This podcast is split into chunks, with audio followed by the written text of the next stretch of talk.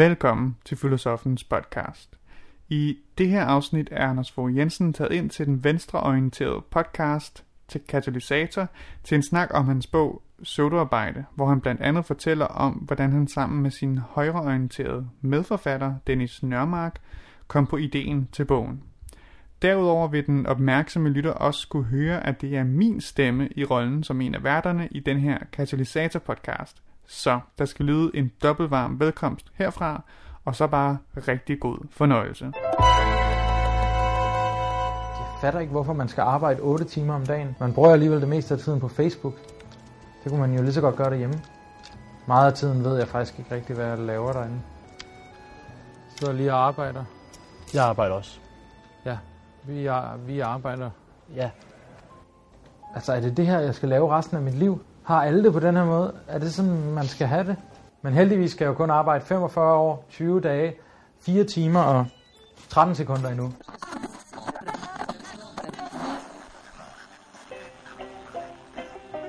Du lytter til Radioaktiv, hele Venstrefløjens podcastkanal. Vi bringer de nyeste nyheder fra klassekampen, dybdegående interviews, nørdede analyser og knivskarpe debatter.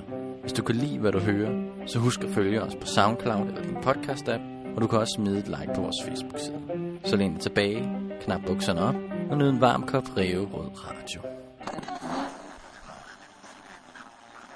Velkommen endnu en gang tilbage til Katalysator, Radioaktiv Strategi, Politik og Visionspodcast. Jeg hedder Janus Rønbak, og min medvært i dag det er... Det er Rasmus Harsbo. Ja, og i dag der har vi øh, Anders Fogh Jensen i studiet. Han er filosof, og at han har blandt andet skrevet bogen Søvdoarbejde, som vi skal snakke om i dag. Øh, og den har han blandt andet skrevet sammen med Dennis Nørremark, som vi dog ikke har i studiet. Øh, og bogen den handler om øh, vores øh, topmoderne samfund, som skulle være så effektivt, så effektivt, men, men er det nu det? Øh, og der kan jeg for eksempel lige læse lidt fra bagsiden af bogen her. For 100 år siden var alle overbeviste om, at vi i dag vil arbejde 15 timer om ugen. Det skete ikke, og det var ikke fordi effektiviseringerne udeblev.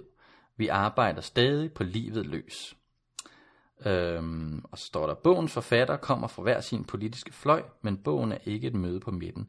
Det er et opgør med den gamle måde, gammeldags måde at tænke arbejde på, og et bud på, øh, hvad enhver kan gøre som arbejdstager, leder, og hvad vi kan gøre som samfund. For det er på tide at tænke og handle anderledes, hvis, hvis vi ikke skal blive til grin over for både vores fremtid og vores fortid, og begå århundredets største dumhed. Men det kræver et opgør med vores tids største tabuer, pseudoarbejdet. Ja, så vil jeg gerne sige uh, goddag til dig, Anders Fogh Jensen. Goddag, Hej. og tak for invitationen. Vi er virkelig glade for, at du vil komme. Uh, og vi har selvfølgelig læst lidt i din bog her, uh, og, um, uh, og har forberedt nogle spørgsmål. Og det første det er, at vi vil gerne lige vide, hvad er baggrunden egentlig for den her bog? Hvorfor, hvorfor har I skrevet den her bog? Mm, det er nok, fordi vi begge to havde en fornemmelse af, at der er et eller andet, der skuer ved arbejdsmarkedet. Øhm, vi sad i Deadline-studiet sammen for fem år siden og skulle diskutere en øh, bog af en svensk forfatter, der hedder Roland Poulsen. Der udkom en bog, der hed Empty Labor, altså tomt arbejde.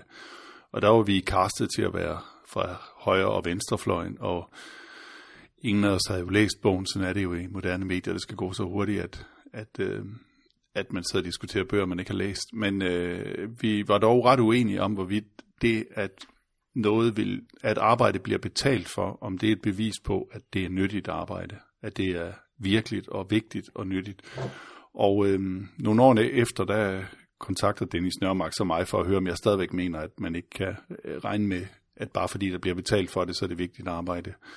Øh, og der viser det sig, at nu er vi ligesom blevet enige, og så øh, tager vi på tur lidt i en Volvo rundt og snakker med nogen, der ved noget om, om øh, arbejdsmarkedet, men også øh, vi begynder at annoncere på, på nettet efter folk, der har travlt, for at interviewe dem omkring, hvad de egentlig har travlt med, og hvad de, hvad de øh, laver på deres arbejde. Så det er sådan baggrunden for det, det år, det tog at, at skrive bogen.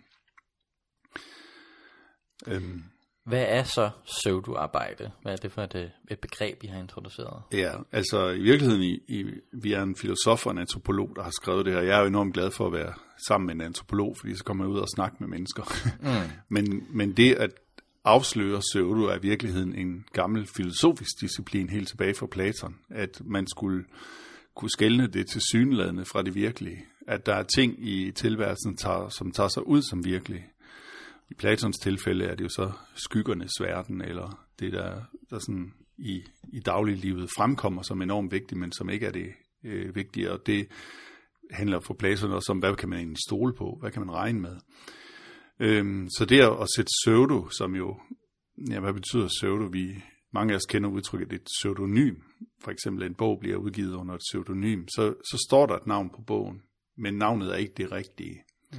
Så der er noget, der ligner et navn, men ikke er det rigtige navn. Og på samme måde, når man sætter det foran alt muligt andet, pseudo-intellektuel, eller i det her tilfælde pseudo-arbejde, så, så er det arbejde, der ligner reelt arbejde, men som, og som der bliver betalt for, som der bliver efterspurgt, som man kan have travlt med, men som ikke er øh, vigtigt, som ikke bringer nogen nytte i verden, øh, øh, og som, som er, er opfundet øh, ofte kontorarbejde, ofte sådan øh, produktion og flytten rundt på symboler, som ikke er vigtige for verden. Men du har allerede nævnt, øh, at de diskuterede det her begreb øhm, tomt arbejde. Er ja. det så det samme som pseudoarbejde? Nej, det er no, tomt arbejde er en underkategori af pseudoarbejde. Tomt arbejde er øh, sådan, hvad kan man sige, øh, det at man lidt sidder på arbejdet og ikke laver sit arbejde. At man, altså man øh, egentlig ikke er effektiv nok? Eller? Øh, ja, eller man, øh, man er DJ for, for sine øh, kolleger, eller at man øh, sidder og spiller minestryger, eller laver andre ting. Der er også en øh, britisk antropolog, der har skrevet en bog, der hedder Bullshit Jobs. Øh, David Graeber hedder han. Men vi synes, det er lidt for voldsomt at sige, at folk laver bullshit, eller at de ikke laver noget. Fordi folk har øh, som regel travlt øh, med at øh, skrive rapporter, som ingen læser, eller øh, ikke bare lave deres arbejde, men også dokumentere, at de laver deres arbejde, eller tilpasse sig nogle nye forandringer, hvor de egentlig skal lave det samme bagefter, men man skal bruge en hel masse kræfter på at tilpasse ja, I, næv- I nævner som et rigtig godt eksempel på det med at dokumentere uh, en overlæge i bogen, der skulle sidde og dokumentere uh, alt det, han havde gang i, ind i, um, ind i det her sundhedsplatform og så videre. Ja. Hvad var... Jamen, han har, han har tre kvarter til at fortælle en kvinde, at hun har brystkræft, og der er ikke noget tid indimellem til at arbejde med dokumentation. Og der skal han udfylde 143 punkter i et schema øh, på de tre kvarter også. Og der bliver man altså nødt til at, hvis man skal udføre sit arbejde ordentligt, så bliver man nødt til at hacke sit arbejde. Det vil sige, at man bliver nødt til ikke at gøre det, man skal, for at gøre det, man skal. Mm. Så han bliver nødt til også bare at gætte på nogle af tingene, fordi ellers har han simpelthen ikke tid til at snakke med hende om brystkræft. Øhm, så det kan være sådan eksempler på, altså noget, som han jo med 30 års erfaring med brystkræft, så ved han jo godt, at øh, hvis hun er 35 år, så er der en hel masse af de spørgsmål, der er irrelevante. Mm. Øh, og hvis hun er 75, så er det også en masse der spørgsmål, der er irrelevante. Så man bliver nødt til sådan at...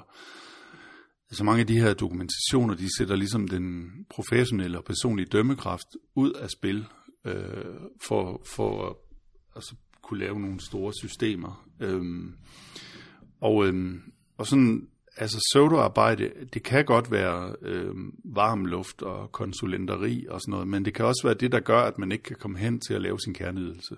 Altså, at man som sygeplejerske skal sidde lang tid med hovedet i skærmen, eller man skal... Man ved godt, hvad for nogle elever i klassen, der har det svært, og hvad for nogle, der har det let, men alligevel skal man teste dem øh, og producere en eller anden form for dobbeltviden. Øh, eller man skal tage nye initiativer, selvom det gamle egentlig virker fint, øh, fordi vi lever i sådan en innovationsfixeret bølge mm. øh, eller tid. Og så, så det kan også, øh, altså hvis man nu skal sige det sådan, så er det jo ikke fordi, at folk er nogle øh, idioter eller dumme svin, men de bliver også bare sådan ligesom pacet til at, at gøre ting i stedet for deres kerneydelse. Det kan også være hjemmehjælperen, der ikke kan komme til at, at tale med de gamle, fordi hun skal sidde og registrere. Eller, øh, sådan, sådan er der øh, i, i mange jobs. Og så er der nogen, der i højere grad producerer pseudoarbejde til andre. Altså, øh, det er ikke bare djøfferne, men det er også... Øh, alle mulige strategier og kommunikationsarbejder og sådan noget. Altså at, øh, ja... Øh...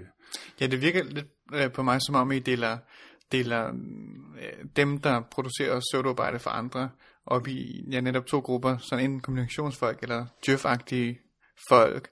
Og, og, og, i mit hoved, så falder det lidt så falder det sammen med, at man kunne sige, at den ene er af, af mennesker, folk der arbejder med æstetik eller æstetiserer tingene, og den anden er folk der arbejder med kontrol og kontrollerer, altså systemerne og, og evaluering og så videre, at det, øhm, Er det et opgør med det? Altså, det er ikke skurvognsromantik sådan at forstå, at det er alle dem, der bruger hænderne, der laver det reelle, og dem, der ikke øh, øh, hvad skal man sige, laver håndværk, eller øh, det man også nogle gange kalder varme hænder. Det er ikke skurmandsromantik på den måde, fordi selvfølgelig skal der være ledelse, selvfølgelig skal der være budgetter, og selvfølgelig skal der være øh, snakke om, hvor skal virksomheden eller kommunen hen af. Men der er bare det ved det, at, at i kontoret, der kan der eksplodere øh, en hel masse, eller udvikle sig sådan, som et mylder, en hel masse opgaver, som ikke er nødvendige, men som det ikke er specielt progressivt at være imod. Så man, man får som medarbejder ikke nogen belønning ved at til et møde og sige, nej, det synes jeg ikke, vi skal.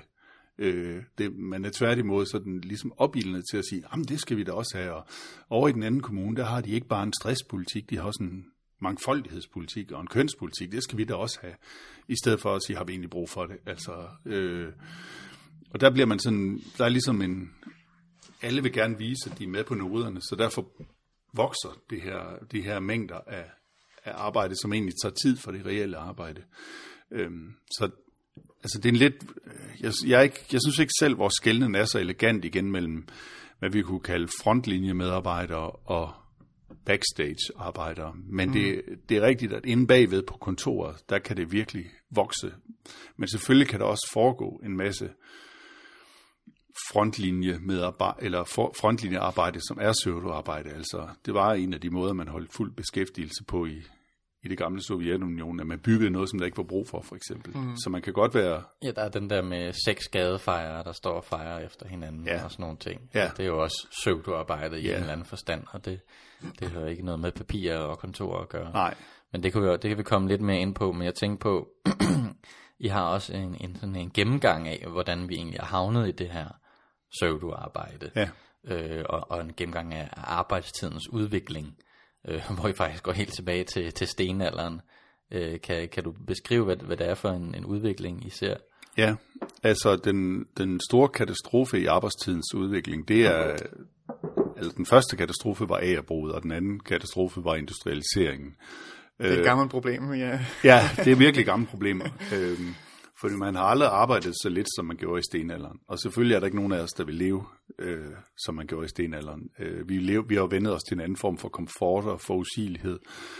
Men den forudsigelighed, man gerne vil have med ærebruget, den kostede øh, enormt meget arbejde, så man finder skeletter derfra, så kan man se, at de har helt anderledes øh, diskuspolapser og nedslidte skeletter og sådan noget, end det man havde i stenalderen. Men der, hvor arbejdstiden virkelig topper, det er sådan 1870'erne med, med der industrialisering topper. Og så er den så faldet lidt i det 20. århundrede. Stort set ikke sket noget siden 1970, og slet ingenting siden 1990. Så det vil sige, at alle de teknologiske forbedringer, vi har fået, dem har vi opsat, omsat i enten mere komfort, eller mere øh, kontrol og sikkerhed, og hvad jeg kalder flytten rundt på symboler. Altså vi har, vi har så at sige opfundet noget. Så når man konsulterer filosofer, økonomer og arkitekter fra 30'erne, som havde oplevet det teknologiske fremskridt, der sådan var i slutningen af det 19. århundrede og starten af 20. århundrede, så er de sådan ret overbevist om, at lige om lidt vil der komme en masse fritid, og man begynder at lave sådan tegne fritidsbyer, og øhm, man, har, man har overstået det, man dengang kaldte den store krig, altså Første Verdenskrig, og øh, ser på, at jamen, nu har vi produceret så meget til krigen. Hvis vi nu ikke skal det længere, så må vi jo kunne arbejde meget mindre. Og, øhm, og det viser sig bare ikke at blive tilfældet. Så det vi så også sådan lidt, vi, vi synes det er lidt flot, at skulle, hvis, hvis de her for eksempel øh, filosofen Bertrand Russell eller økonomen John Maynard Keynes sådan fra 30'erne spørger også nu, hvad laver I så? Er I meget sammen med jeres børn, eller øh, dyrker I ting, I har lyst til? Spiller I meget golf, eller laver I meget keramik, eller hvad, hvad, hvad, hvad bruger I tiden på? Og så må vi svare dem med flovhed i stemmen. Mm vi sidder på kontor, og vi har rigtig travlt, og der er rigtig mange af os, der går ned med stress. Og vi har endda også været igennem den digitale revolution, som de nok aldrig havde kunne forestille sig. Ja, lige præcis. Ja. Ikke? Mm. Og, og dengang talte man meget om, at nu ville maskinerne øh, overtage en masse af det, som hos de gamle grækere var slavearbejde. Øh, man taler jo meget om, at nu kommer robotterne snart. Så i virkeligheden tænker jeg også, at vi har en mulighed for at få, øh, og det mener jeg positivt, et slavesamfund, ligesom i antikken, men hvor slaverne ikke lider. Og spørgsmålet er så, om vi opfinder mere for at holde fuld beskæftigelse 37 timer om ugen, eller om vi faktisk giver os til at frigøre den ressource, som for alle de mennesker, jeg kender, er den deres knappeste. Alle dem, jeg kender, de kunne godt ønske sig flere penge, mere plads, ja, flere relationer. Nej, de har ikke engang, de ser ikke engang alle deres venner. Hvorfor gør de ikke det? Fordi de, deres knappeste ressource er tid. Det, de taler mest om det, de, det liv, de gerne ville leve, hvis de havde tid. Så ville de læse flere bøger, så ville de give sig til at spille mere klaver, eller hvad det nu er. Se deres børn, venner, forældre. Øhm, så, så vi står også i en situation, tror jeg, i historien, hvor vi har en mulighed for at frigøre mere tid, men hvor øhm, der er en hel masse sådan interne rationaliteter, som gør, at vi i stedet for finder på mere arbejde. Mm-hmm. Nu har vi jo lige været igennem en øh, valgkampsperiode, øh, og øh, der også her efter valget, så er det rimelig, blevet rimelig tydeligt, hvordan at øh, højrefløjen er meget overbevist om, at, at venstrefløjen overhovedet ikke kan styre på finanserne, og de om lidt kommer til at bruge en hel masse penge på velfærd, og vi skal være sikre på, at, der, at vi arbejder nok for øhm, at øh, opretholde den velfærd osv. Og, og det virker som om, at politikerne altså over hele spektret er enige om, at vi netop skal arbejde for at kunne opretholde den øh, hvad hedder det, velfærd, vi har, og, og livsstandard osv. Og, øh, og, det, og udover det, så virker det også for politikerne meget vigtigt, at at arbejdet, at vi alle sammen arbejder, indgår i et arbejdsfællesskab på tværs af sociale skæld og, og kulturelle skæld osv. Så, videre. så øh, når I skriver i bogen om pseudoarbejde, og at måske halvdelen af det, alt det, vi laver, det er pseudoarbejde, og vi egentlig kunne lade være med at, at bruge mm. så meget tid på det, øhm, er det, er det, betyder det så, at, at den måde politikerne snakker om, at, det, at de egentlig har bildt sig, hvad kan man sige, en hel masse ind i forhold til arbejde, har pustet, hvad man kan sige, hypet arbejdet enormt meget, øh, eller, eller Ja, ja nu, nu er ordet paradigmeskift jo blevet besat af noget, eller optaget af noget andet. Det, nemlig, man, det siger de nærmest hver, hver andet år nu. Ja, ja, men måske skulle de tænke forholdet mellem arbejde og tid på en anden måde. Det er som om, at, at de kan ikke komme ud af den her måde at tænke vækst på. Øh, og jeg vil personligt ikke afvise, at det er muligt, at vi med en lavere arbejdstid skal have lidt mindre velfærd, end vi har, men ikke særlig meget, tror jeg ikke. Altså hvis vi arbejdede noget mindre, så ville det ikke gå særlig meget ned i velfærd. Vi, vi vil ikke... Øhm, altså jeg tror, at, at de, de hænger så meget fast i den her konkurrenceforestilling, at vi skal kunne konkurrere med de andre, men, men at øh, de har ligesom mistet målet. Hvad er målet egentlig? Jamen det er vel i sidste det burde vel i det sidste ende være det gode liv. Mm-hmm. Altså, og et, go- et godt liv er også et liv med mere tid. Men, mener du, det, men det er sjovt, at det, det synes jeg tit bliver sådan et argument, sådan, at jamen, vi, vi bliver nødt til at gøre det, fordi vi skal konkurrere med de andre. Øh, men det bliver så også et argument, når, man, når, der, når vi for eksempel laver argument, vi vil gerne indrette samfundet, samfundet på den måde, fordi det er godt for mennesker. Mm. Ja, men, øh, men vi bliver nødt til at gøre sådan her, fordi øh, vi skal konkurrere med de andre. Ja. Nå, men hvorfor skal vi konkurrere med de andre? Nå, men det er jo fordi, vi skal have det godt selv, går ud frem mod at være målet. Ja. Men det bliver bare ligesom et mål i sig selv, at vi skal konkurrere med de ja. andre. Og så smider man ligesom de her ting ud, som egentlig er, er nogle, nogle ting, vi har lavet i vores samfund for, at, at man bredt set har det godt. Ikke? Jo, og, øh. og det, det som jeg vil tale for, heller ikke, øh, det behøver heller ikke at være, at man havde øh, lavere arbejdstid hver uge. Der er to, to andre ting, man kunne gøre. Man kunne, man kunne øh, indføre forskellige typer af overlovsordninger, så, så et otium ikke var noget, man kom på, når man var gammel, men noget, jeg tror arbejdsstyrken ville holde sig bedre, hvis den for eksempel havde fri hver femte år, eller, øhm, men det kunne også være, at man skulle løsne, vi har arvet en kobling mellem arbejde og tid og penge fra industrisamfundet, hvor det gav rigtig god mening at lønne folk for deres tid, dengang de stod ved samlebåndet og sige, du skal være her så længe. Og det giver også stadigvæk mening i nogle jobs, altså en buschauffør for eksempel, eller øh, det er god nok mening at lønne folk for tid, men det der er, når man kobler arbejde og tid og penge i mere, hvad skal man sige, vidensmæssige erhverv og, og også kontorarbejde, det er, at, man, at folk ligesom bliver, får et incitament til at fylde altiden ud, eller hvis de ikke kan fylde altiden ud, så finde på nye ting, eller eventuelt finde på nye ting, så de skal have en underordnet. Hvis de derimod kunne gå hjem, når de var færdige som postbud, kun i gamle dage, jamen, så ville de måske også øh, have et incitament til at få tingene af vejen, og, og ikke finde på øh, en masse nye ting, og dermed frigøre tid. Men mm. der er nogle incitamenter inde i den her meget tætte kobling mellem arbejde og tid og penge, som gør, at, at, at alle ligesom skal finde på noget, der tager mere tid.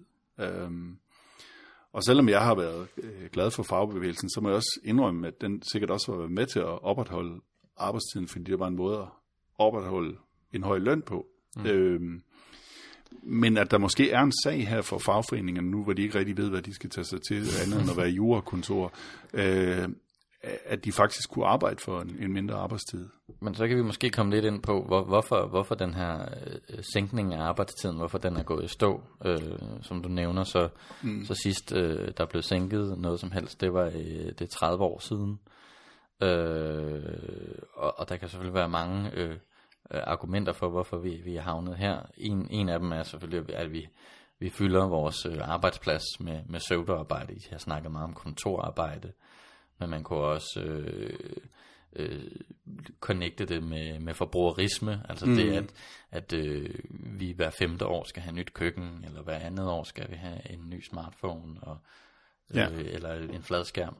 Øh, det er jo også et eller andet sted en, øh, et pseudoarbejde i og med, at man sagtens kunne konstruere nogle af de her ting, så de holdt længere, eller godt kunne leve med et køkken, der var fem år gammelt. Øh, så, så ja, hvad, hvad tænker du egentlig er årsagerne til, at vi bliver ikke, ikke forsinket øh, den her arbejdstid? Øhm, altså en af årsagerne, øh, som du antyder der også, det er det, jeg vil kalde avantgardisme. Avantgardisme, det er, det er i kunsten, at man ikke skal gøre det samme som mester, men man skal overskride sin mester, øh, som for kunstens vedkommende blev øh, etableret i 1700-tallet, starten af 1700-tallet, slutningen af 1600-tallet. Det vil sige, førhen der var kunst at gøre det samme, som man havde lært. Øhm, men da, da kunst derfra begynder at blive avantgarde, så skal man gøre noget andet end det, der er set før. Og det har vi så i det 20. århundrede nærmest alle sammen, i slutningen af det 20. århundrede, alle sammen fået som vores øh, mantra, at vi skal vi kan ikke belave os på at gøre det samme, som vi har lært i skolen. Vi skal opfinde noget nyt hele tiden. Så det, at vi lever i sådan en avantgarde-tid, det gør, at vi skal hele tiden innovere. Eller i værste fald, som der også hedder, vi skal disrupte. Mm-hmm. Øh, og det passer jo kapitalismen enormt godt, fordi alting bliver hele tiden så forældet.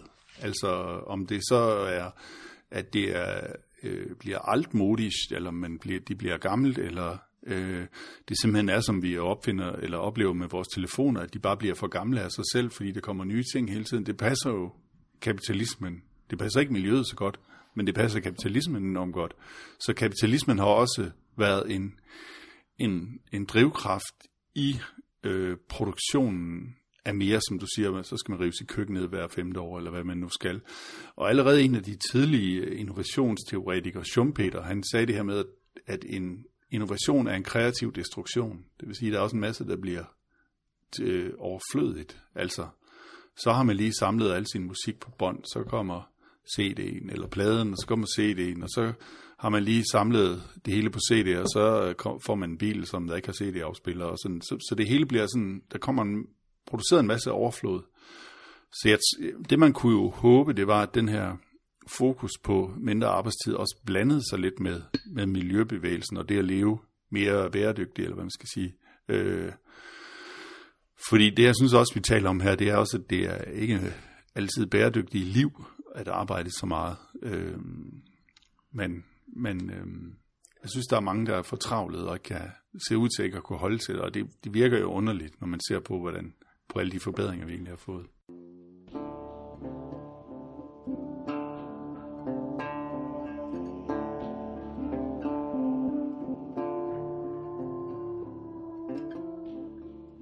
I snakker også om, øh, at øh, opfindelsernes tid er forbi, altså at, at faktisk Øh, der var en eller anden forsker, nu kan jeg ikke huske, hvad han hed, mm. som havde undersøgt øh, antallet af, af opfindelser og deres indvirkning ja. øh, på øh, menneskeheden. Ja. Øh, og og der, der siger han ligesom, at vi, vi nærmer os form for dødevande af opfindelser. Ja. Altså der er ikke der er ikke kommet nogen egentlige nye opfindelser. Der, der sker hele tiden en udvikling af det, vi har.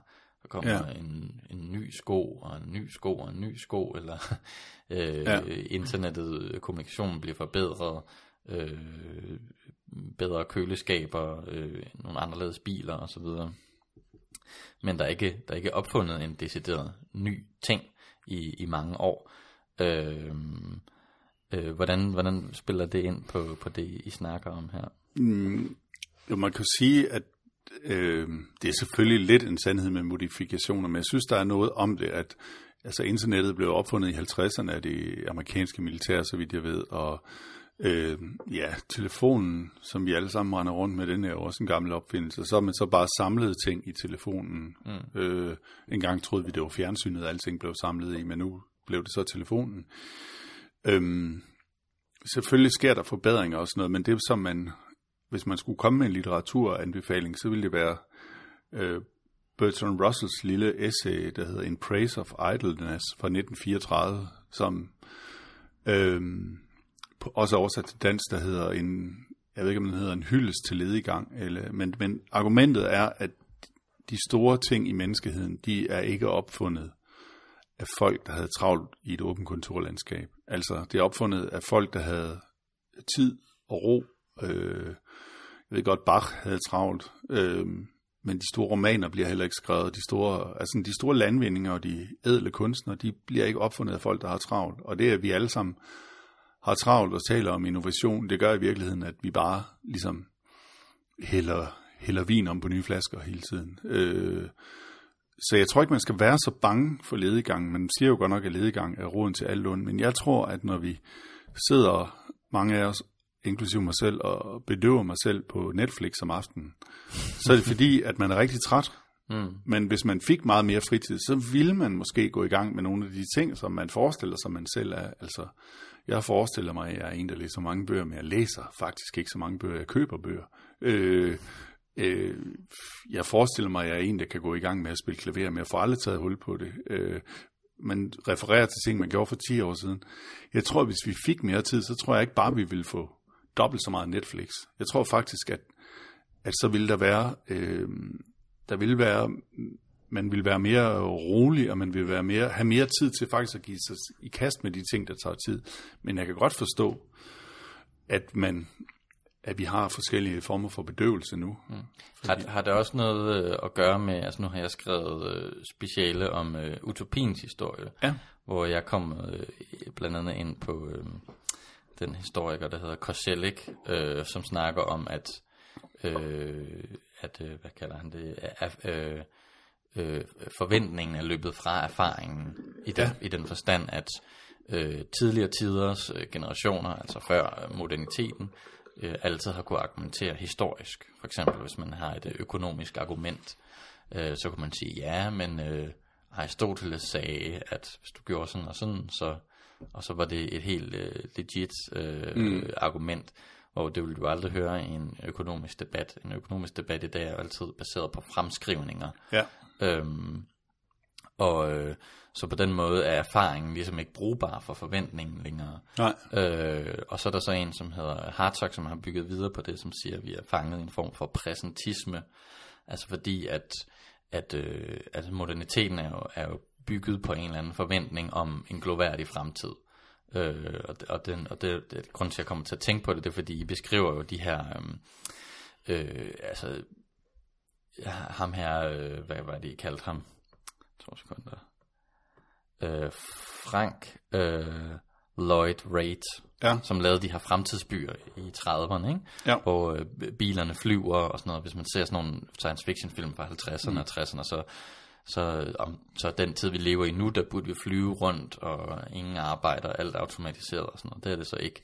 Mm. Øhm, og øh, øh, hvad hedder det? Um, øh, det som ligesom er, øh, det så han så siger, det er, at vi har fanget den her form for, for præsentisme, altså hvor at øh, alting er en fremskrivning. Ja. At, at, at der bliver ikke, der bliver ikke, fordi I snakker om det her, der bliver ikke opfundet noget nyt. Øh, der er ikke den her vision om et radikalt anderledes samfund, der er bare en fremskrivning af, hvor vi står. En eller anden form for fastholdelse, fordi at fremtiden er blevet øh, besudlet, kan man sige. Ikke? Og det er sådan noget af det, jeg beskæftiger mig med i mit speciale, at øh, også hvis man læser, øh, hvad er det nu, han hedder? ham der har skrevet Thomas More? Holocaust i moderniteten. Ja. Øh, Sigmund Baumann. Ja. Øh, øh, han beskriver for eksempel, hvordan moderniteten ligesom er blevet besudlet af, af holocaust. Ikke? Vi har ikke undslippet fortidens barbari. Øh, holocaust var et udtryk for moderniteten. Mm. Øh, eller hele klima- og miljøproblematikken. Øh, eller hvis man ser på sådan, hvordan sci-fi har udviklet sig, så er de fleste sci-fi's i dag dystopier. Ikke? Øh, så, så vi befinder os i sådan en, øh, hvor, hvor der mangler en form for utopisk øh, tanke i tiden, at altså, det, altså når, man, når man siger 30 timers arbejdsuge, for eksempel, som dele af mm. venstrefløjen siger, jamen så er det nærmest utopisk. Det kan ja. simpelthen ikke lade sig gøre. Ja.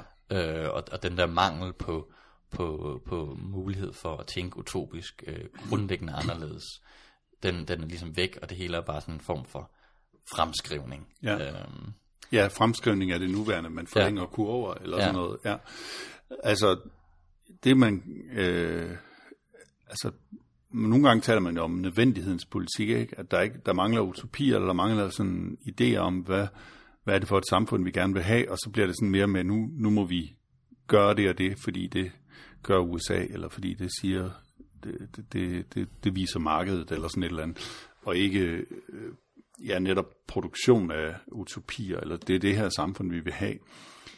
Men noget af det, du siger også, at, at øhm, som passer sammen med det, jeg før kaldte avantgardisme, det er, at traditionen ligesom har mistet sin legitimitet. Man kan ikke sige, det her det er opsparet visdom gennem tusind år, at man skal ikke gøre sådan og sådan, eller vi skal ikke pille ved naturen, eller vi skal, hvad det nu er. Og det er en del af avantgardismen, at forsiden ikke tæller. Mm. Så det, du kalder præsentisme, det kunne man måske også kalde demens. Altså, man, man lever sådan i øjeblikket, øh, og så, ja, så netop så forlænger man det, den nutid ud i fremtiden. Men man, man, man har glemt, hvad der var, eller man har glemt, øh, hvorfor var det, vi lavede EU, eller hvorfor var det, vi øh, lavede velfærdsstaten, eller hvad var, Altså, man har ligesom, den er bare blevet, alting er blevet en selvfølge, og så bliver det sådan forlænget videre ud. Så der er også en, jeg vil også sige, der er en form for, der er både en form mangel på traditionsbevidsthed, men der er også en mangel for, på fantasi. Øhm, og så går vi ligesom bare til valg og vælger nogen, der, fordi vi har ikke andre muligheder at vælge nogen, der, der forlænger øh, nutiden ud i fremtiden.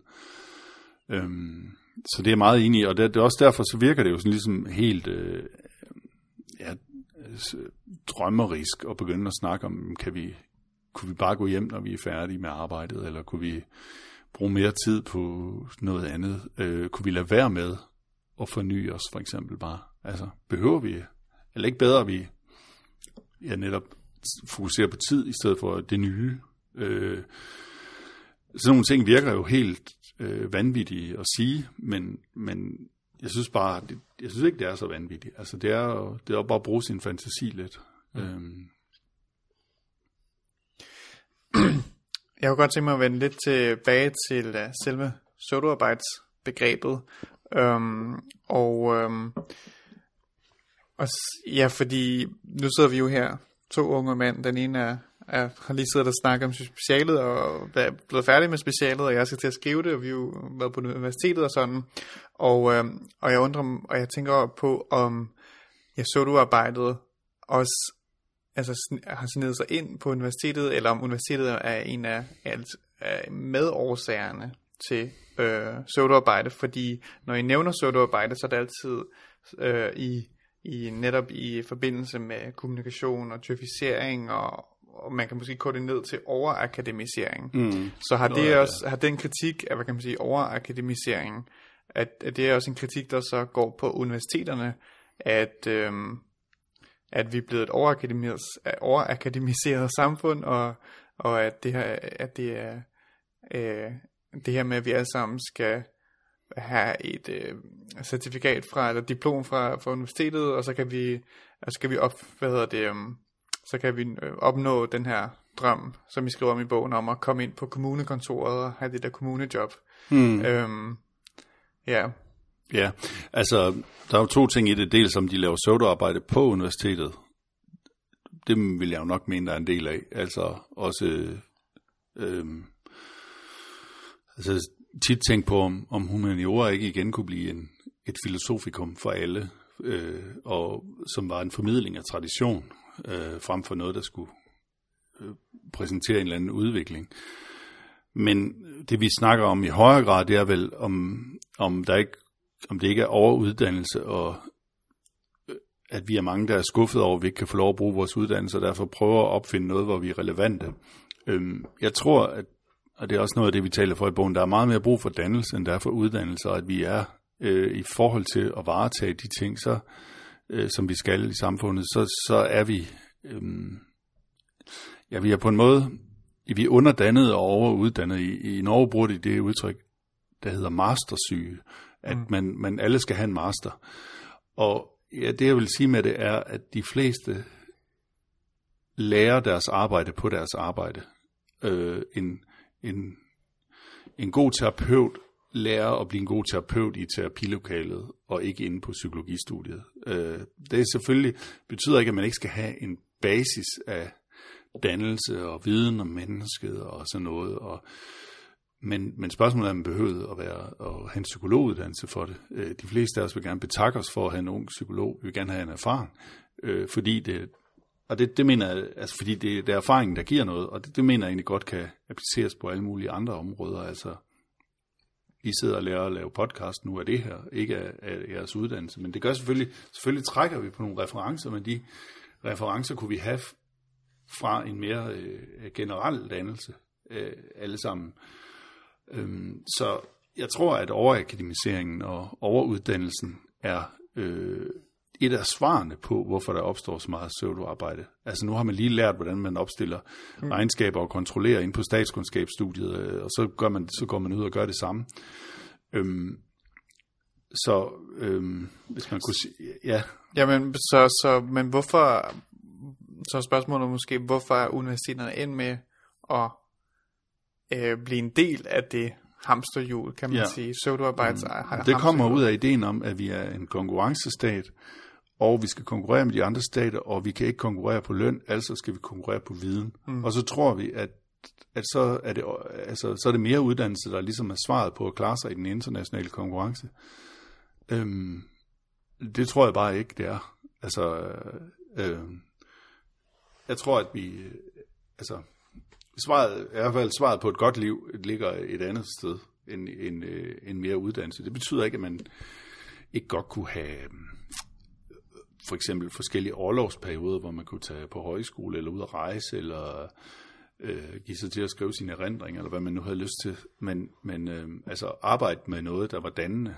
Øh, men, men jeg tror ikke, at det, det er produktionen af flere kandidater. Og jeg mm. synes også, at de fleste lærere, jeg taler med på videregående uddannelser, ikke bare universitetet, men de også gymnasiet og professionshøjskoler, de har en klar fornemmelse af, at niveauet bliver lavere og lavere. Mm, øh, så masseuniversiteterne er ikke, helt, ikke nødvendigvis en, en uh, hvad hedder det, en, um, en, uh, et skridt fremad på civilisationens uh, trappetrin. Nej, der kommer jo heldigvis det biprodukt ud af det, at nogen får, mm, får, får en vis uh, almen dannelse mm. af det, men, men det er ikke sådan, nej, det, det, jeg tror, det skulle, det skulle omlægges til at være sådan en, ja, en højere dannelsesanstalt frem for en højere uddannelsesanstalt. Og så, øh, så måtte vi lære folk på arbejdsmarkedet at gøre deres arbejde bagefter om på den. Og det synes jeg også, der er tendenser til mere i lande som England og USA, at man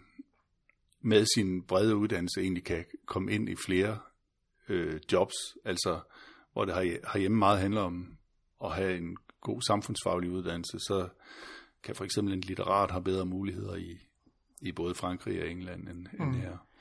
Øh, I nævner en række øh, konkrete eksempler på det her pseudo-arbejde. Kan du komme ind på nogle af dem? Jamen altså, mm, man kunne jo nævne, for eksempel interviewer vi en, øh, der er markedsføringsdirektør i et computerspilsfirma, og computerspilsbranchen, den er ekstremt struktureret omkring jul. Det vil sige, der er ikke noget at lave i januar og februar. Men i stedet for at ansætte folk så de må holde fri i januar og februar. Så sender man dem til alle mulige, lave alle mulige strategier og processer og øh, øh, forskellige ting, som ingen kan huske, når man når frem til marts. Øh, så det er sådan et eksempel på, hvor man er så bundet til tid og, og til, at man skal arbejde hele året rundt. Øhm, man kunne jo bare tvinge folk til at sige, hvis du har det her job, så skal du holde ferie i januar og februar, for eksempel. Øhm, øh, andre, ja, altså, altså andre ting er også noget som, at man har en, en, en nulfejlskultur, for eksempel. I stedet for, at man lever med at sige, shit happens. Nogle gange går tingene galt. Så vil man for eksempel, vi, vi har et eksempel på bogen med en mand på et plejehjem, der dør af flødekartofler. Og det, det er jo selvfølgelig forfærdeligt, at en mand dør af flødekartofler. Jeg vil blive mm. meget ked af det og ham, hvis det var min egen far. Mm. Men hvis, hvis man skal have en fejlprocent ned fra 20 til 0,1 procent, så kan man gøre det relativt let. Men hvis man skal ned på 0,0001 promille, eller helt i 0, så er det rigtig øh, dyrt. Det, det er meget rationelt at gøre det, men det er ikke fornuftigt, hvis man kan sige det sådan. Altså, det betyder så bare, at alle de arbejdere på plejehjemmet, de skal rende og bruge en masse tid på både at måle kartofler flere gange og skrive ned, at de har målt, så, så alle har deres ryg fri, så at sige.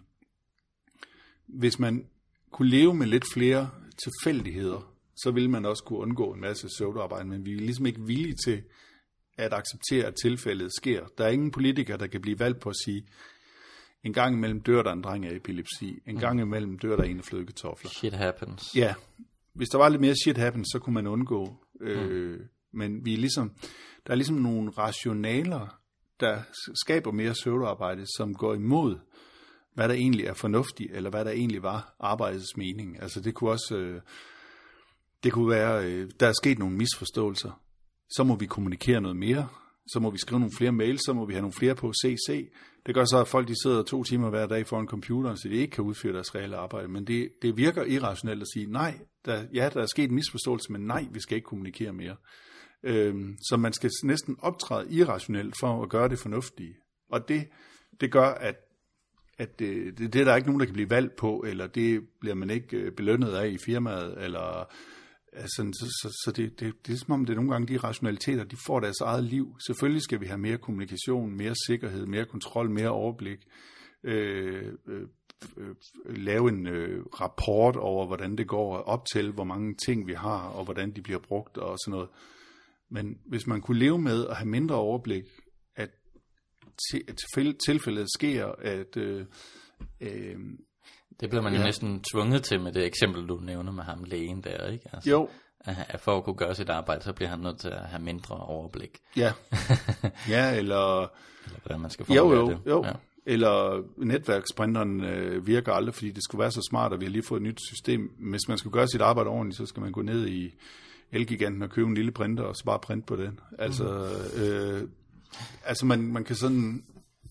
Det grænser selvfølgelig til civil ulydighed. Øh, men nogle gange kan det være nødvendigt for, altså det hedder jo i filosofien, om der gives en etisk suspension af det lovlige, øh, hos Kierkegaard i hvert fald, altså om, om man ikke nogle gange er et bedre menneske ved lige sådan være på kant af loven. Mm. Jeg mener, socialrådgivere, øh, de bruger 82 procent af deres tid på administration. Og det var ikke derfor, de blev socialrådgivere. Det er heller ikke nødvendigvis det, der er bedst for borgeren. Men alt handler om, at vores kommune ikke må få en tøndersag. Øh, mm. Så hvis man er så bange for fejl, så kommer det til at producere en hel masse ekstra administrationer. Det er det, jeg synes, der er, der er ufornuftigt, selvom jeg godt kan forstå rationalerne i det. Altså, jeg kan godt forstå, hvordan vi kommer derhen, ligesom jeg godt kan forstå, hvordan vi kommer hen til overuddannelse, fordi vi tror, vi skal leve af viden. Men, øh, men der er brug for at, at træde ud af de rationaler og, og sige noget, der i forhold til rationalerne er irrationelt. Nej, vi skal ikke tælle. Nej, vi skal ikke kommunikere mere. Nej, vi skal ikke, øh, vi behøver ikke at forny. Øh, så øhm, altså det, øh, det vil jeg sige, det, det, det er ikke fordi jeg taler for vanvittigt, men, men den fornuft, der, der samtidig øh, lokalt kan se irrationel ud.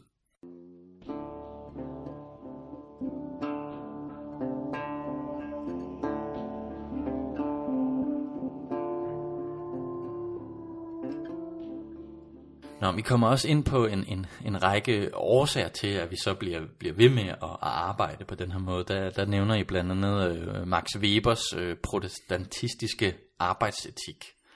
Øh, kan du komme lidt ind på det, og så måske også øh, modsætte den til, til måske nogle andre øh, måder at forstå arbejdet på, øh, og hvorfor vi egentlig arbejder øh, specielt Marx og hans mm. fremmedgørelsesbegreb, som virker ret øh, relevant i forhold til det her pseudoarbejde. Mm.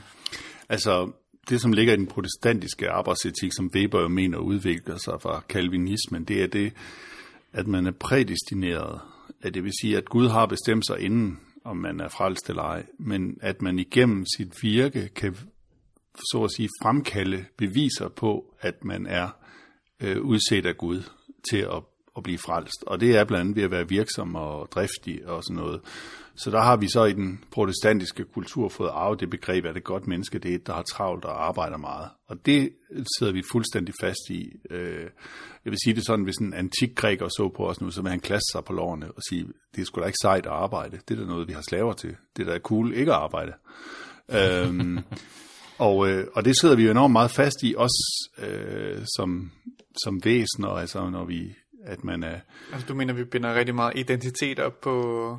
Ja, og det er flot at komme og sige, at man ikke arbejder, og, og øh, vi, det er noget af det, vi præsenterer os på os. Hvad, hvad laver jeg? Hvad laver du? Og, øhm, så, så vi har bundet rigtig meget identitet i arbejdet, og det er også noget af det, der gør, at det er øh, svært at tale om, at det, man laver, er pseudoarbejde. Det bliver tabu at sige, at det, jeg laver, det er egentlig overflødigt.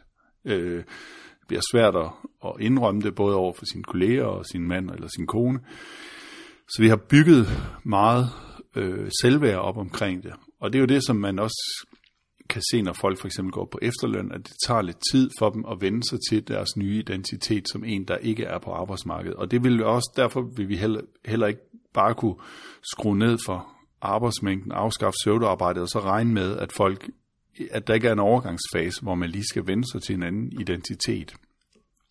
Men det, som vi er kommet væk fra, øh, og som især den tidlige Marx påpeger, det er, at altså, han overtager jo et, et, en antropologi fra Hegel om, at, at mennesket er et arbejdende væsen. Og med det mener han ikke nødvendigvis en lønarbejdende væsen, men et forarbejdende væsen. Det vil sige, det er et menneske, menneske står i stofskifte med sin omverden. Det, det, øh, det øh, det fanger fisk, eller det former en krukke af ler, eller hvad det nu gør. Det, øh, det er arbejde som aktivitet.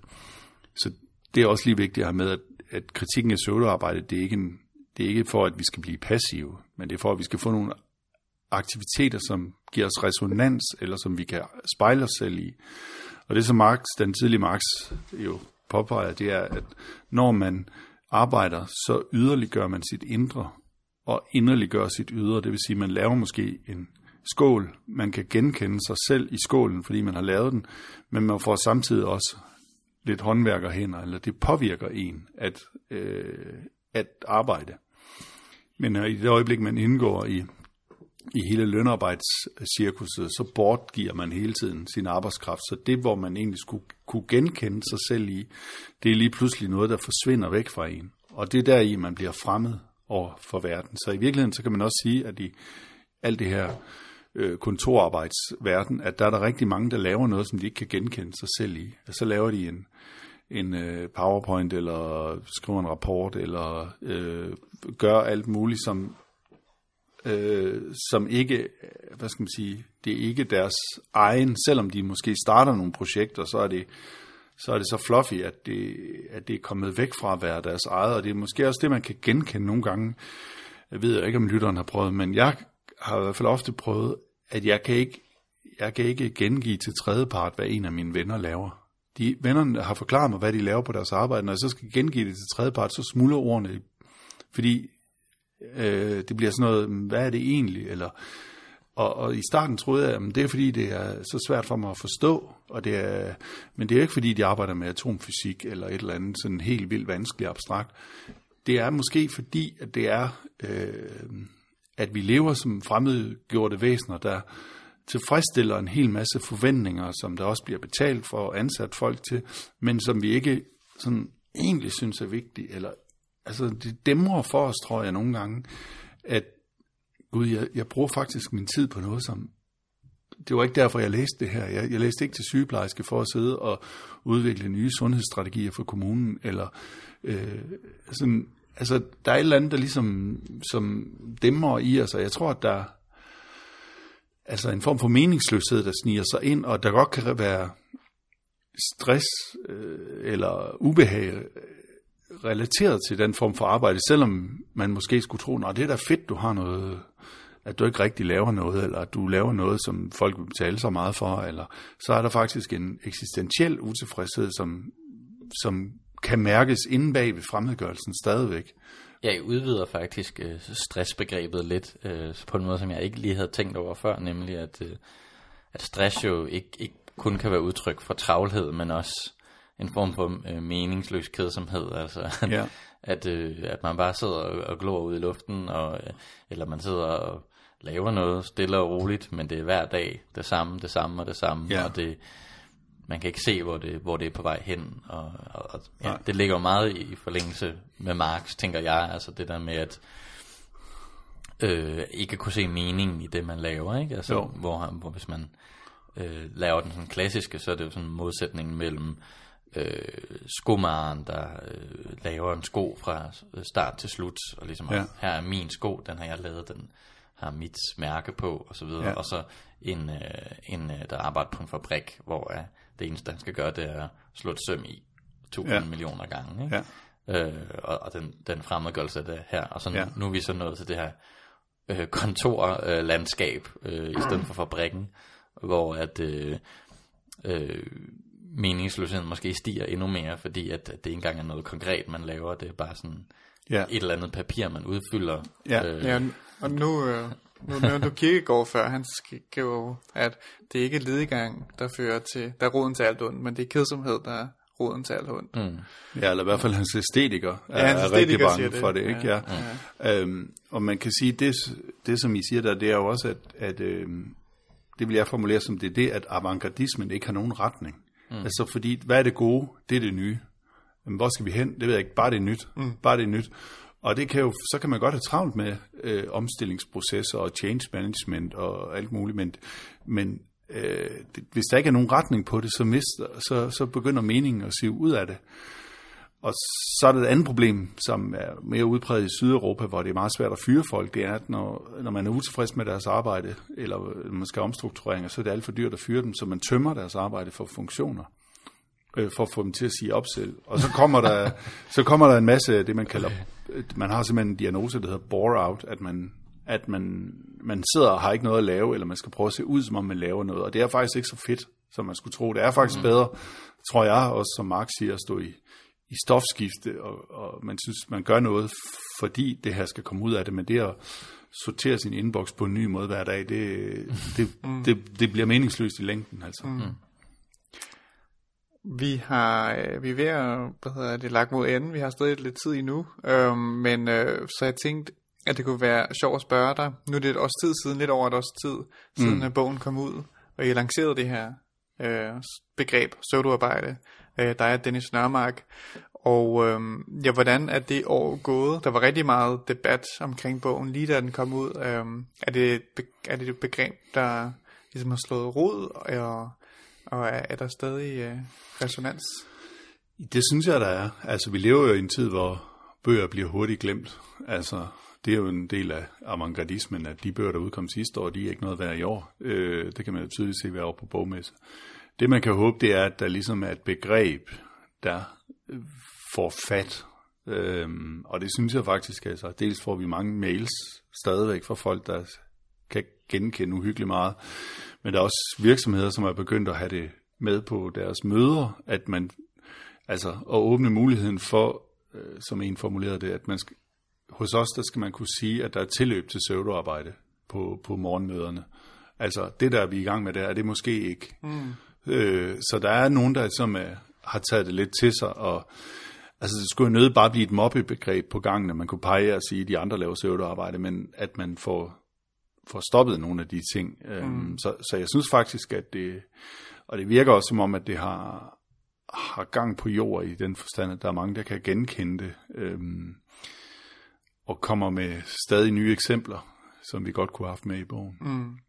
Og øh, nu har der jo, som jeg vil lige snakke om, øh, været reg- regeringsskifte. Øh, giver det nogle nye muligheder for bekæmpelsen af soloarbejdet, mm. eller er det, øh, eller er det den samme altså, trummerum? Det er måske lidt øh, storland, men jeg havde da håbet, at det havde været med i valgkampen. At nogen sagde ikke bare, at vi ville sørge for mere vækst, men vi ville sørge for at bringe pseudoarbejde, komme pseudoarbejde til livs, men øh, jeg hører der for eksempel Mette Frederiksen sige, at der skal være færre konsulenter arbejde i det offentlige og sådan mm. noget, og det er måske et, et skridt derhen af, at man, man gerne vil forsimple tingene, men det som jeg tror det er, at det skal ikke foregå igennem udvalg, og at vi så skal have et forsimplingsudvalg og en forsimplingsprocedure, mm. men at man simpelthen bare lader... Vi skal ikke disrupte pseudoarbejdet. Nej, men jeg tror simpelthen, at det handler om, at man skal have mere tillid til folks individuelle, personlige og professionelle dømmekraft. Mm. At man skal lade folk være noget mere. Og så, fordi de fleste mennesker vil i virkeligheden gerne gøre deres arbejde ordentligt. Det er mm. ikke nødvendigt at overvåge dem så meget. Det, apropos det, vi snakker om med Marx, så, så er det en tilfredsstillelse at hjælpe nogen, eller mm. det er en tilfredsstillelse at producere noget. Så man skulle måske i højere grad bare ligesom lade folk være i fred, og bare rulle nogle af kontrollerne tilbage, i stedet for at nedsætte nye udvalg, mm. eller sådan noget. Mm. Og så tænker jeg lige at afslutte lidt med det, hvad skal man sige, visionære eller strategiske, og det er ligesom, øh, hvordan vil det her øh, samfund uden pseudoarbejde, eller med mindre pseudoarbejde eventuelt se ud?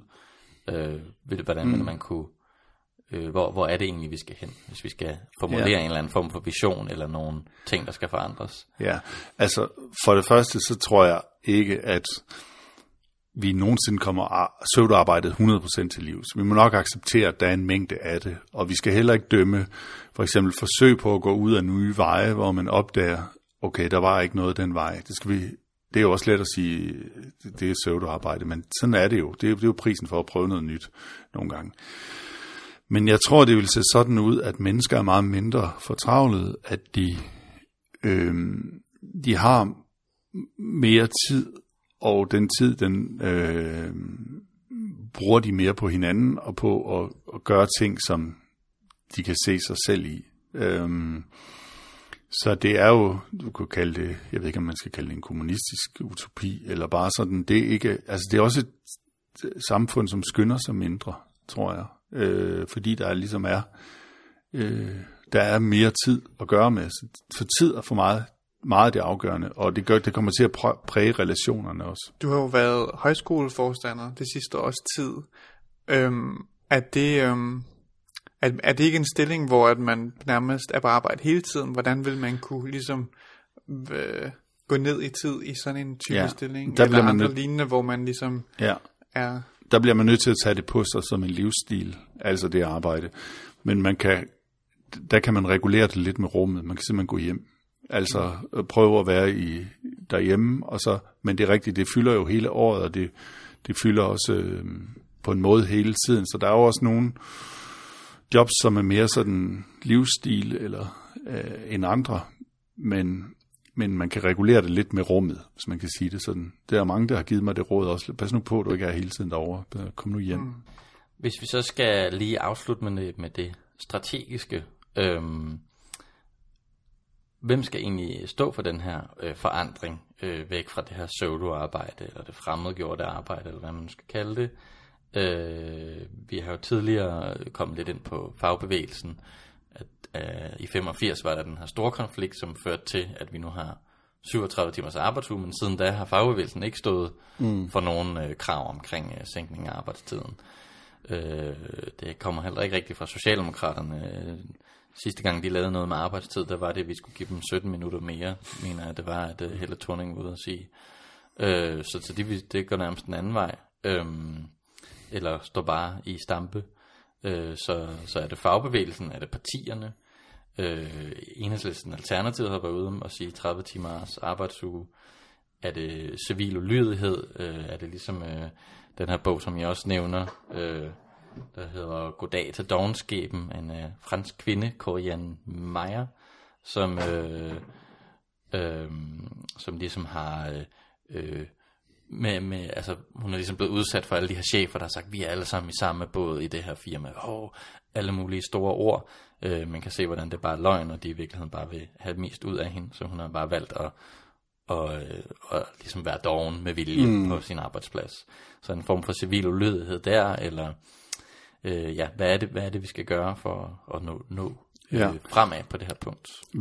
Hvis jeg lige først skal sige, så tror jeg, at Corinne Meyers øh, vej der, den er farlig, fordi det er at gå altså op, udvikle en apati i forhold til mm. arbejdet, for at kunne være i det. Så hun beskriver, at man bare skal gå rundt med et stykke papir, så ser man travlt ud og sådan noget.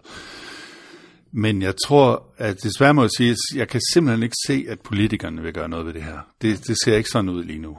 Øhm, og en tendens i vores tid, det er jo at individualisere alle problemerne. Det vil sige at sige, du må selv finde ud af at, at håndtere det. Og det er der også en vis grad af sandhed i, at man selv må for eksempel prøve at... Altså man kan meget mere, end man tror, tror jeg. Der sker ikke noget ved, at man går tidligere hjem. Man, der sker heller ikke noget ved, at man hacker sit arbejde en lille smule, gør det lidt anderledes, end man egentlig får besked på. Øhm, måske kunne man også forsøge sig med bare, i stedet for at tælle op på de indsendt de samme tal som sidste år, eller det er ikke sikkert, der sker noget ved det. øh, så man har mere frihed, end man tror, men jeg tror ikke, at det alene skal være individet. Jeg tror også, at det er op til lederne, at øh, øh, for, øh, for trivselen på arbejdspladsen at sige, okay, er der noget, altså ligesom belønne at nogen peger på pseudoarbejde, øh, i stedet for bare at sige, at dem, der ikke går ind for det nye, det er de bagstræber, I skal øh, øh, hvad hedder det, sådan noget forandringsresistente eller sådan noget. Men så, så jeg kunne godt se, at både fagbevægelsen kunne have en opgave der, eller kunne finde sig en ny opgave, som handlede om at få, få mindre arbejdstid, eller få mere fleksible skraldespands, eller hvad hedder det, skraldemandsmodellen, som var øh, i Aarhus, at man hver femte uge tog en, der var på dagpenge ind, øh, og så rokerede at have fri hver femte uge, for eksempel. Sådan noget. At de kan, de kan prøve at arbejde med mere fleksible ordninger på arbejdsmarkedet, lavere arbejdstid, og at lederne også kan ligesom prøve at give plads til det. Altså lade folk gå hjem, når de er færdige, i stedet for at, at sige, at så skal de lave noget mere. Altså på den måde belønner man jo ikke, at folk er hurtige, for eksempel. Så, så jeg tror, at det kommer fra et, et øh, nedefra, og, og, og også fra sådan et, et ledelses- og, og fagforeningsniveau. Men jeg kan simpelthen ikke se, at øh, nogle politikere lige nu er ved at tage tiltag til det. Jamen, øh, så tror jeg, vi har været hele vejen rundt. Jeg vil sige tak, fordi du er med, Anders. Og, øhm, Selv tak. Ja, tak fordi du er med, og vi ses.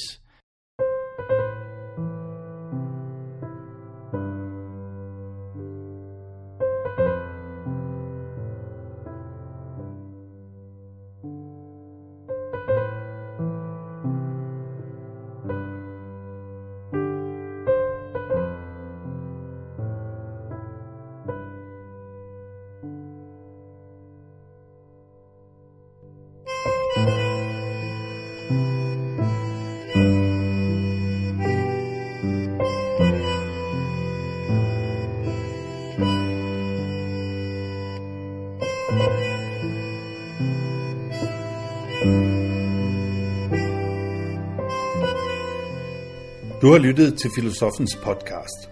Se mere på min hjemmeside filosofen.dk og tag med mig på dannelsesrejse. Se dannelsesrejser.dk. Mit navn er Anders Fogh Jensen. Tak fordi du lyttede med. thank you